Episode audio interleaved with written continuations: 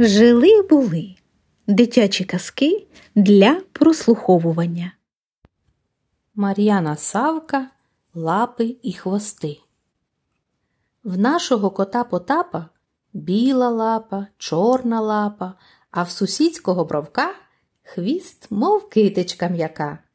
Завітав одної днини кіт до пса на іменини. Стали бавитись удвох. Що ж? Ох ох ох. Килимки лежать зім'яті, пір'я стелиться по хаті. Тут і бійка почалась. Кіт бровка по носі хлясь. Ох, нам'яв бровко потапу, білу лапу й чорну лапу, а потап на скуп бровку його китичку м'яку. Врешті пес промовив доста, бо ось ось зберуться гості, а гостинців для усіх накупити я не встиг.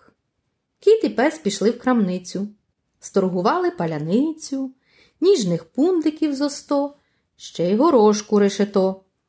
Гості довго не барились, пригощатися вмостились, ось на лаві за столом посідали цап з ослом.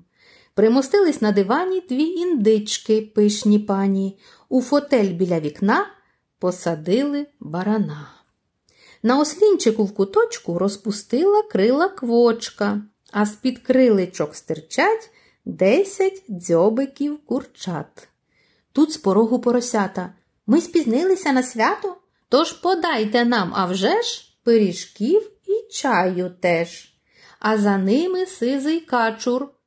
Забавляєтесь, одначе? Чим гощають? Що дають? Хай варення докладуть. А з віконця дві сороки. Пригощаєтесь ні в року?